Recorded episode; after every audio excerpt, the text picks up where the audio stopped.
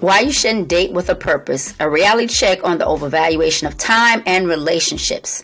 In a world where time is deemed more precious than a golden ticket to Willy Wonka's chocolate factory, the pressure to date with a purpose has reached a level that would make your Southern Baptist grandma proud.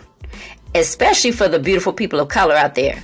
The dating game has turned into a confusing maze of elaborate dinners, hobosexuals, you know what that means, trying to find a place to stay, proving worthiness and valuing time like it's the last batch of avocado toast at an Atlanta, DC brunch, especially for some of the boot wearing brothers y'all complaining about. Now, we've all heard the constant mantra time is valuable, don't waste it. But let's be real, folks. We're not trying to discover the cure for a broken heart here, but some of you are trying to repair one. We're trying to find someone to share a pizza or a cake with on a lazy Sunday afternoon. The constant emphasis on time as the ultimate currency in the dating world has led us down a black hole of expectations that not even Chris from Get Out will dare to navigate, and some of you may never find your way out of. Take, for instance, the audacity of some men asking women to prove they're worthy of an expensive dinner. Seriously, what's with the lobster steak valuation? A crustacean or parts of a cow the measure of one's dating eligibility or the value of a sexual encounter. It's like saying, hey, prove you can handle a claw, and maybe, just maybe, you're deserving of my time, aka sex. Newsflash lobsters don't make great life partners. But there, there's the finite egg situation. Ladies, we, I get it.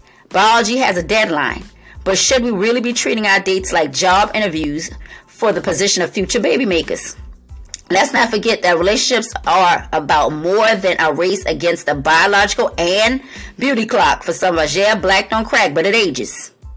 They're about connection, shared laughter, and finding someone who won't judge you for wanting to do a couple's TikTok challenge. I love the ones, especially with that chick Angel and her husband Marcus. Now let's talk about those elaborate dates and hostage-like dinner engagements who decided that spending half a paycheck on a dinner date is the only way to measure compatibility. Probably the same people that said you needed a diamond from De Beers to get engaged. In the immortal words of Elsa, let it go. Instead, opt for a quick coffee or a tea meetup. I'm a dessert girl myself. It's 15 minutes of a face to face time that can tell you more about a person than a week of text messages can. And seriously, stop taking forever to decide when to meet someone.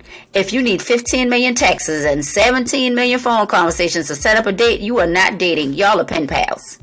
Face to face interaction is key here. You don't know someone until you see them face the harsh reality of that morning light and it cuts through that thick makeup or that dried beard oil.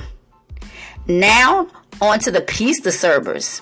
Some men and women have reached a zen level of not wanting to disturb their peace to the point that any, and I do mean any, little inconvenience, like he breathed wrong, she talks during a game, can make them consider or uh, reconsider the dating scene. Let's be real, we all have quirks. If you're expecting perfection, you might as well start dating your reflection. But a lot of y'all wouldn't even date yourselves if you're honest. Relationships are about compromise and acceptance, not micromanaging each other's breath. Finally, let's throw in a quick definition of courtship. Courtship is not a lost art. It's just overshadowed by the pressure to find the one. Courtship is about showing genuine interest, being of service, and most importantly, keeping your promises. I can't stand a man who don't have a follow through. If you say you call, call. If you say you be there, be there. It's not rocket science. It's basic decency. That's why even in marriages, you have to constantly date and court each other because it's about communication and consistently building a relationship.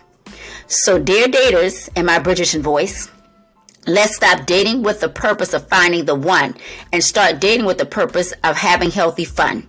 Relationships are about enjoying the journey, not reaching the destination. Now, disclaimer that does not mean get rid of your boundaries or don't have expectations. That means don't put so much pressure on you or the person you're dating and hoping that this is it so you can stop the rat race that you feel is dating. Time is valuable, yes, but so is laughter, shared moments, and the kind of love that transcends the value of any expensive dinner. So go out there, have fun, and for the love of a good relationship, stop overthinking it. You know what helps overthinking? Action. Your future loved on self will thank you for it.